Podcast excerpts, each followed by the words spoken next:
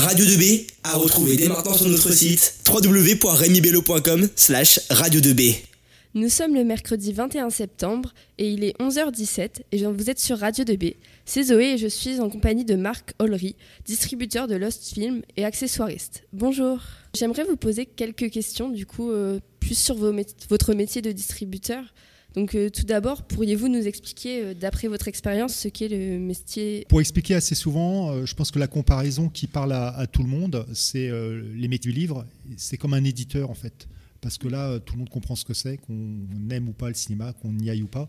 Un éditeur, il va fabriquer des livres, euh, donc il va acheter euh, le droit euh, auprès d'un auteur qui a écrit ce livre, et il va fabriquer des livres, après il va les commercialiser, soit pour des grandes surfaces ou des, petites librairies, et donc faire toute la promo, parler de ce livre pour être sûr que tout le monde l'achète. Et eh ben le, distributeur de films, c'est un éditeur, j'ai envie de dire, de livres. Euh, après, il y a maintenant évidemment d'autres supports, mais moi, euh, plus particulièrement avec ma société Lost Film, je distribue des films en salle de cinéma. Mais quand vous êtes distributeur, vous pouvez par exemple aussi acheter les droits d'un film pour pouvoir euh, le diffuser sur maintenant des plateformes, mais évidemment à la télévision, sur le câble, ou aussi l'éditer en vidéo, en DVD, en Blu-ray. Et moi, quand je m'occupe de sortir des films, c'est uniquement euh, ou essentiellement pour la salle. Il m'est arrivé aussi sur certains projets de, pouvoir les éditer en, vidéo, mais c'était assez rare. D'accord. Et quelles sont les études que vous avez faites euh, pour exercer ce métier, que ce soit distributeur ou même accessoiriste? Bien sûr. J'ai envie de dire que bah, ces secteurs du cinéma, euh, même si j'ai un peu plus de 50 ans, sont toujours accessibles, qu'on fasse des grandes études ou pas, qu'on apprenne sur le tas, comme on dit, c'est-à-dire sur un tournage de film, rencontrer les bonnes personnes, se former, ou faire évidemment des grandes écoles euh, euh, spécialisées, parce que vous avez des écoles pour l'image, euh, la caméra, le son, des, écoles pour des maquilleuses de cinéma, etc. Et, et, pour la distribution, j'ai envie de dire que c'est un petit peu pareil. Avant de créer ma propre société qui s'appelle Lost Film, donc des films perdus, des fois ils sont vraiment perdus. Et elle s'appelle Lost Film parce que c'est surtout pour ressortir des, classiques du 7e art donc des films qui ont déjà eu une première sortie, une première vie, mais euh, ce n'est pas forcément des vieux films, comme on dit souvent, parce que Codiard, euh, qui a sorti les Olympiades euh, l'année dernière, voilà son premier film, Regarde les hommes tombés, il a déjà, je, dirais presque 25 ans. Donc c'est déjà un vieux film, et peut-être qu'il n'a pas de distributeur. Donc voilà, mon travail c'est ça, c'est essayer d'aller chercher un, un film et de le reproposer à nouveau en salle. comme un distributeur, comme si vous alliez voir une nouveauté. Euh, voilà, aujourd'hui, il y a un documentaire sur David Bowie qui sort. Dans quelques mois, vous allez découvrir Avatar 2. Le distributeur, voilà, il va faire des, toute la promotion du film, euh, créer une nouvelle affiche, euh, un film annonce. Voilà, même moi, sur des films anciens, je, fais ça. Et donc, les études, moi, j'ai fait un bac littéraire. À l'époque, on disait un bac à deux. Mmh. C'était un bac avec une option particulièrement avec trois langues et philo. voilà. Euh, vous, c'est vrai que vous avez la chance ici au lycée d'avoir l'option cinéma. Moi, à mon époque, euh, à la fin des années 80, ça n'existait pas encore vraiment. Et pourquoi avez-vous voulu faire cela particulièrement? Alors là, c'est vrai que j'ai deux casquettes. Donc il y a, le métier euh, d'accessoiriste qui est donc un, des métiers, un des postes sur un tournage de film, un des techniciens du cinéma qui, qui travaille à la fabrication du film. Et il y a l'autre casquette, l'autre métier de, distributeur. Bon, dans les deux cas, c'est lié au cinéma et à ma passion du cinéma. C'est ce qui me m'anime le plus. Voilà, je sais pas. Euh, mm. Vous, vous êtes lycéen, vous avez peut-être d'autres euh, envies ou passions. Euh, je sais pas, la musique. Moi, c'est venu par le cinéma et et j'ai fait après mon bac des études en, faculté avec des options justement de. Je devais faire. J'ai fait une licence de cinéma. Je devais faire une maîtrise sur un sujet qui était autour de David Lynch, un réalisateur que vous connaissez peut-être. Et euh, c'est vrai qu'au moment où je devais faire ma maîtrise, euh, ben, j'ai commencé à rentrer euh, dans la vie active en ayant un boulot d'étudiant qui était travaillé dans une salle de cinéma. Donc c'est encore une autre activité, hein, parce que c'est l'accueil du public dans, les salles. Mais ça m'a mis un petit peu le, pied à l'étrier, parce que un des directeurs de cette salle a, réalisé son premier film, le film, donc tout en bas de l'échelle, aller chercher les comédiens le matin, préparer les sandwichs, faire les, cafés, amener les, à la fin de la journée euh, tous les rushs euh, euh, tournés au laboratoire. À l'époque, on mm. tourner avec de la pellicule. Et donc j'ai appris vraiment sur le tas quoi, ce, métier-là. alors là, j'étais stagiaire, mais après j'ai fait d'autres postes. Et pour la distribution, bah, j'avais beaucoup d'amis de la fac qui se sont aiguillés vers, vers ça. C'est-à-dire que c'est vrai que quand on est euh, comme vous, lycéen, en études de cinéma ou après à la fac, il y a, le passage euh, concret de trouver une voie. Euh, il y a plein de voies très différentes hein, dans, le cinéma. Et j'avais des copains qui ont, commencé à travailler dans les cinémathèques ou pour des distributeurs. Et c'est quelque chose qui, à force de les voir choisir leurs films, sortir leurs films, moi j'ai fait, avant de créer Lost Film, j'ai un peu appris en étant associé avec d'autres amis, on avait créé une société de distribution, on avait tous un premier métier. Et, euh, on choisissait comme ça donc des, classiques du cinéma qu'on ressortait. Puis à un moment, j'en ai eu marre. J'ai dit non, je, vais choisir moi-même ce que je veux faire. Et là, donc, c'est quelque chose que je fais. Lost Film, c'est très artisanal, ma façon de travailler, mais que je, fais tout seul, en plus euh, des tournages. Et justement, comment arrivez-vous à associer vos deux métiers? Ah, ça c'est compliqué. Eh ben, les journées sont longues, c'est beaucoup de travail. Et puis, euh, alors c'est un, petit niveau, hein, parce que quand on est accessoiriste ou quand on travaille, quand on est technicien dans le cinéma, euh, c'est des moments intenses au moment du tournage. Euh, comme tout un chacun du lundi au samedi, du lundi au vendredi, mais avec des journées peut-être des fois beaucoup plus longues, mais, mais il y a des moments d'inactivité parce qu'un tournage ça peut durer, bah, ça peut être un court métrage, une publicité c'est une semaine et un long métrage pendant plusieurs semaines ou plusieurs mois. Et puis il y a un moment où on est inactif, on ne travaille pas. Et distributeur, euh, ben, c'est s'occuper d'un film. Hein. Quand tout à l'heure je disais un, un, éditeur de livres, euh, voilà, qu'on a un film qu'on aime, qu'on veut proposer en salle de cinéma. Il faut être ben, tout le temps en, contact avec ces salles pour leur proposer le film. Quand le film il est programmé dans la salle, il faut envoyer les copies, les affiches, le matériel, euh, que les copies passent d'un cinéma à l'autre, parce que donc il y a tout un suivi. Donc ça, c'est un, j'ai envie de dire, c'est presque euh, du 24 heures sur 24 quand on est distributeur, mais à un autre petit niveau, parce que quand on ressort des films ou des classiques euh, en France, euh, on, touche le jour de la sortie peut-être 2, 3, 4, 5, 10, 20 salles, contrairement à toutes les nouveautés que vous voyez dans vos programmes qui sortent sur 100, 200 ou je reprends l'exemple d'Avatar qui va être un peu le gros film de fin d'année et qui est chez Disney. Je pense qu'ils vont être sur 1000 euh, copies. Donc euh, là, il y a une équipe de distribution avec plein plein de gens qui s'occupent de ça. Et justement, votre société de distribution euh, distribue uniquement des films classiques ou anciens. Pourquoi avez-vous choisi cela? Alors c'est une histoire aussi hum, d'économie. Et parce que euh, bah, quand on est distributeur, donc euh, la, première chose, c'est d'acheter les droits d'un film pour pouvoir l'exploiter. Quand tout à l'heure je vous disais, un, éditeur de livre, il va, il va être en contact avec un, écrivain, il aime ce texte et il se dit, bah, c'est celui-là, il faut qu'il fasse un contrat ensemble pour pouvoir euh, ensuite lui fabriquer ses livres. Là, moi, je parle de films qui ont déjà une première vie, qui ont déjà existé. alors c'est vrai que moi j'ai une culture très hollywoodienne et du cinéma américain qui m'a bercé depuis mon enfance. Donc c'est vrai qu'avec Lost Film, j'ai surtout ressorti quelques classiques euh, américains. Et, et, si je devais sortir, euh, j'ai envie de dire, un film nouveau, et ben là, les enjeux sont un peu plus gros, c'est-à-dire que c'est un peu plus de, de frais. c'est déjà aussi acheter le film, donc c'est un peu plus cher.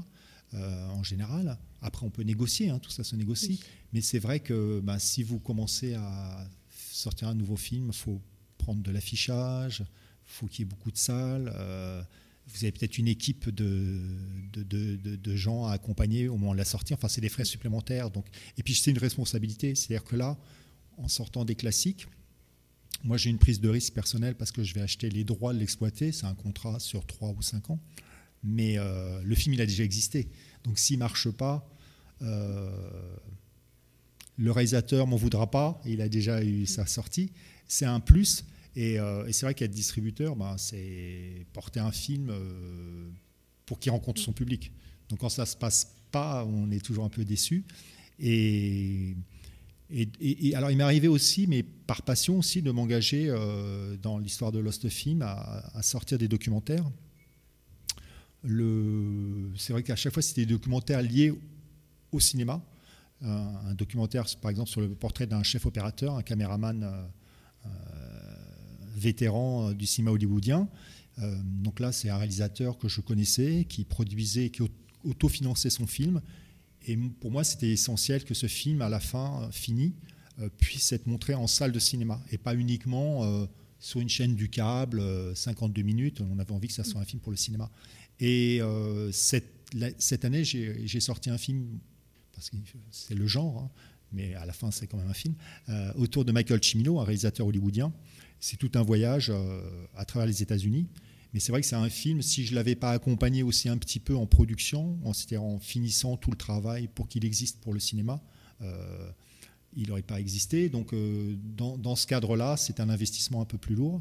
Et dans ce cadre-là très spécifique, euh, avec les producteurs qui ont commencé à, financer ce tournage et ce film, et qui ne voulaient pas qu'il sorte en salle. Donc, eux, ils ont juste fini une copie, j'ai envie de dire, pour une diffusion à la télévision, pour Arte, un 52 minutes. Mais moi, c'est vrai qu'avec le réalisateur, qui lui avait une autre ambition, envie de donner un autre ton au film, il a, on, a, on a proposé un film en salle de 2h10 donc c'est vrai qu'il y avait plein de factures, plein de choses à faire, euh, des travaux de, montage, de, laboratoire, euh, de sous-titrage, de, mixage, enfin voilà, toute la finition du film, parce qu'il était juste monté, des images et du son bout à bout. Rien d'autre n'existait sur la version 2h10. Là, je m'y suis collé avec Lost Film. Et euh, donc, j'ai, en, cofinançant cette production-là de, de cette version-là, j'ai l'autorisation de pouvoir aussi, avec les producteurs, faire une édition vidéo du film. Mais c'est vrai qu'à la base, voilà, je, m'occupe de films pour le cinéma. Et justement, comment arrive-t-on à fonder une société de distribution comme ça? Ah, ça c'est une vaste question. bah, soit, soit je restais tranquillement chez moi à, attendre des tournages, soit je... Bah, c'est un... C'est pas que c'est un hobby parce que c'est un vrai métier, sauf que je le fais en plus d'un premier métier. Et il euh, bah, faut fonder une, société, une SARL, parce que c'est vrai que dans la loi française, euh, vous pouvez euh, être auto-entrepreneur, créer une société. Mais là, c'est vrai que ça engage. Et puis le cinéma en France est, est régi par une, structure qui s'appelle le CNC. Donc il faut un petit peu aussi être dans les clous de l'administration. Il faut créer une SARL en fait pour le faire. Donc le SARL, c'est apporter un capital, hein, comme si vous vous pouvez créer, euh, être auto-entrepreneur euh, et, faire de la maçonnerie. Mais euh, voilà, si vous commencez à avoir des responsabilités, il bah, faut créer un minimum de, capital au départ pour créer sa société. Et là, c'est obligatoire dans, le cas du cinéma. Donc, c'est très familial. Hein. J'ai apporté un peu d'argent, ma mère, mon épouse, un ami. au début, à l'époque, à la création de la société, il fallait déposer euh, si je ne dis pas de bêtises, 7500 euros pour créer une société de distribution. Euh, parce que c'est la loi en fait, pour exister aux yeux du CNC, donc qui va gérer le Centre national de cinématographie, qui va gérer un peu toute l'activité du cinéma en France et tous les métiers, il faut que, avoir ce statut-là. D'accord. Et est-il difficile justement de se faire une place parmi les nombreux distributeurs euh, existants déjà, même auparavant? J'ai envie de dire justement, pour quand on est comme vous, euh, à la recherche d'un métier ou d'une activité, euh, il faut exister par rapport à d'autres. Donc c'est vrai que quand on crée une société, euh, ce qu'on appelle une SRL, on, fait ça, on, dépose un dossier auprès d'une chambre de commerce. Et l'idée justement, c'est de... C'est comme si vous ouvrez une boulangerie. Si dans une rue d'une ville, il n'y a que des boulangeries toute la rue, il y en a une de plus, faut qu'elle apporte quelque chose de différent. Ou justement, c'est arriver avec euh, une différence être le seul sur, euh, sur le marché. Alors je ne suis pas le seul, mais c'est vrai que je l'ai créé en 2009. Là, il y a d'autres camarades depuis qu'on crée aussi des, leur structure de distribution de films. On dit des films de patrimoine hein, pour les classiques. Euh, et c'est vrai que moi, avec Lost Film, et pourquoi ça s'appelle Lost Film, je voulais proposer des films perdus ou pas, mais des films un peu rares dans l'histoire du cinéma. Et puis surtout, vu que je suis tout seul, J'en sors un seul par an. Quand d'autres collègues, d'autres sociétés euh, que vous connaissez euh, peut-être, quand vous allez au cinéma ou qui font aussi des, DVD, des sociétés qui s'appellent Carlotta ou Tamasa ou les Acacia, ils sortent 5, 6, 8 ou 10 classiques euh, par an. Et, par exemple, certains se spécialisent en ressortant des films italiens ou des films japonais ou des films de la nouvelle vague. Et c'est vrai que moi, ben, ça, peut être, souvent ça a souvent été des films américains, mais des films à part, j'ai envie de dire.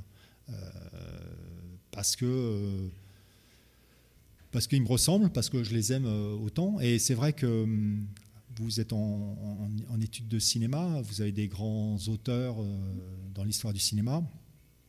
Et puis, euh, il y en a des moins connus. Et puis, même dans ces grands auteurs, je ne sais pas, par exemple, si on parle d'Alfred Hitchcock, tout le monde pense tout de suite à La mort aux trousses ou à Psychose. Mais il a fait, j'ai envie de dire, je crois, au moins une trentaine de longs métrages dans son histoire. Et il y a des films un peu plus méconnus, je ne sais pas, comme La loi du silence ou d'autres. Et euh, moi, par exemple, je, voilà, si j'avais sorti un, un Alfred Hitchcock, peut-être j'aurais sorti La loi du silence mm. plutôt que les autres très très très connus. Mais c'est, quand vous dites euh, comment on fait, comment on devient, c'est une prise de risque parce que des fois, euh, sortir des films, des classiques vus, vus et revus que tout le monde connaît, peut-être qu'il n'y a plus personne pour les voir, et euh, des fois, euh, montrer un film qu'on n'a jamais vu, euh, bah, il n'existe pas, donc il y a tout à faire, mais c'est aussi une force. Et là, par exemple, je pense qu'il y a une semaine, Jean-Luc Godard est mort. Il y a, voilà, dans sa filmographie, on pense tout de suite à, bout de souffle, au mépris, mais il y a plein de gens ou de générations qui ont raté ces films, même si c'est des très très grands classiques du cinéma. Films ont vu leur sortie reportée. Pour une petite société de distribution comme vous, euh, cela a-t-il été un grand impact ou pas vraiment Alors, j'ai envie de dire que comme euh, nous, on est, habitué à se bagarrer parce qu'on est tout petit au milieu des gros. Donc déjà, notre place, elle est, plus petite. Mais euh, j'ai envie de dire qu'on est déjà un peu endurci face à l'adversité. Et comme je disais tout à l'heure, nos enjeux ne sont pas les mêmes. C'est-à-dire que quand on va acheter les droits d'un film euh, quelques milliers d'euros ou quand on va dépenser euh, pour euh, créer des affiches, un film annonce, payer un attaché de presse, faire un, nouveau, un petit dépliant pour, pour, pour le public, quand on dépense quelques dizaines de milliers d'euros, enfin à peine, de sociétés vont avoir 10, 20, 100 employés ou vont dépenser 100 000. Donc c'est vrai que d'un seul coup, euh, ça, moi le fait d'être seul, ça m'impacte moi tout seul. Mais euh, je pense que le plus important, et comme ça fait à peu près deux ans maintenant qu'il y a eu la première, euh, le premier confinement, c'est vrai qu'on a vécu deux confinements. Le plus dur dans tout ça, c'est pas moi personnellement, je pense que tout le public, tous les Français euh, reviennent vers le cinéma en salle, comme avant. Je pense que ça va être dur parce qu'il euh, y a eu d'autres habitudes, un effet de prise. On s'est retrouvé euh, chez soi, on a envie d'autre chose à partager à l'extérieur plutôt que de retourner au cinéma. Il y a le coût aussi. Et puis en ce moment, c'est vrai qu'il y a plein de, choses qui s'accumulent. Donc le la situation, je pense, est plus grave de façon générale que pour Lost Film tout seul. Après, on, comme d'autres secteurs d'activité, on a eu des aides euh, du gouvernement, enfin là, en l'occurrence du CNC, qui a soutenu euh, toute la filière du cinéma, aussi bien les distributeurs que les salles de cinéma ou d'autres structures. Et c'est vrai qu'il y a une activité qui a été arrêtée, toute, la France, le monde entier a été arrêté les premiers mois de, confinement. Mais euh, quand on a confiné en mars 2020, les, tournages ont pu reprendre, c'était assez compliqué, euh, en juin 2020, euh, avec plein de contraintes. Hein, euh. et moi, c'est vrai que j'ai repris, j'ai fait un tournage l'été d'après. Bah, c'était assez contraignant. Mais, mais après, ça s'est jamais arrêté en fait pour les tournages de films. C'était une vraie chance. Alors c'est vrai que beaucoup de films ont continué à se tourner quand les cinémas étaient quand même fermés, enfin à se tourner en France, hein, je parle, parce que ce n'était pas le cas dans tous les pays. Mais c'est vrai que beaucoup de cinémas dans le monde entier se sont fermés, donc il y a beaucoup de films qui ont attendu avant de, ressortir.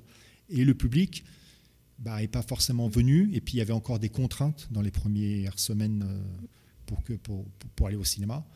Donc il y a quelque chose qui est un peu compliqué. Je ne sais pas si on va y retourner, si ça va revenir comme, comme avant. D'accord. Et nous parlions tout à l'heure de votre métier d'accessoiriste. Y a-t-il un type de film euh, plus précis sur lequel vous travaillez ou que vous appréciez le plus travailler? Alors, euh,